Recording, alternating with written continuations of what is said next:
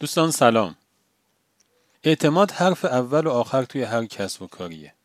اگه آدم کاسبی بتونه اعتماد مشتری ها رو به خودش جلب بکنه اون دیگه نونش توی روغنه.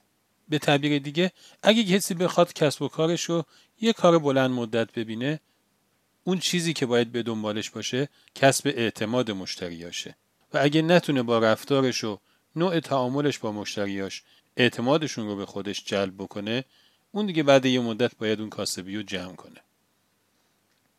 یه همایشی بود. کلی آدم جمع شده بودن که از یک نفر تقدیر کنن. اصل داستان برمیگشت به جنگ جهانی دوم.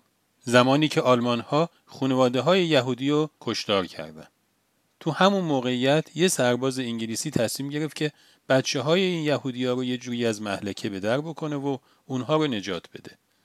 اونها رو دونه دونه هر کدومشون به یه شیوهی برد به انگلیس و تحویل خانواده هایی که دوست داشتن از اونها مراقبت کنند داد. میگن حدود 669 تا بچه رو اینجوری نجات داد. داستان گذشت. به هیچ کس هم هیچی نگفت.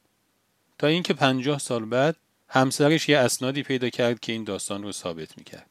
این اسناد رو داد به خبرنگاری و اون هم یه برنامه تلویزیونی ترتیب داد و اون کسایی که نجات پیدا کرده بودن و الان دیگه برای خودشون افراد میانسالی بودن دعوت کرد تا از این مرد در حضور خودش تقدیر بشه. من فیلمش رو دیدم. واقعا صحنه دیدنیه. کلی آدم بعد از پنجاه سال کسی که جونشون رو نجات داده رو می‌بینن و به احترامش به پا میخیزن. تصورش رو بکنید یک سرباز جوان از جونش، پولش و عمرش میگذره و کلی بچه رو نجات میده. اونم توی چه موقعیتی؟ توی موقعیتی نیست که براش کف و سوت بکشن.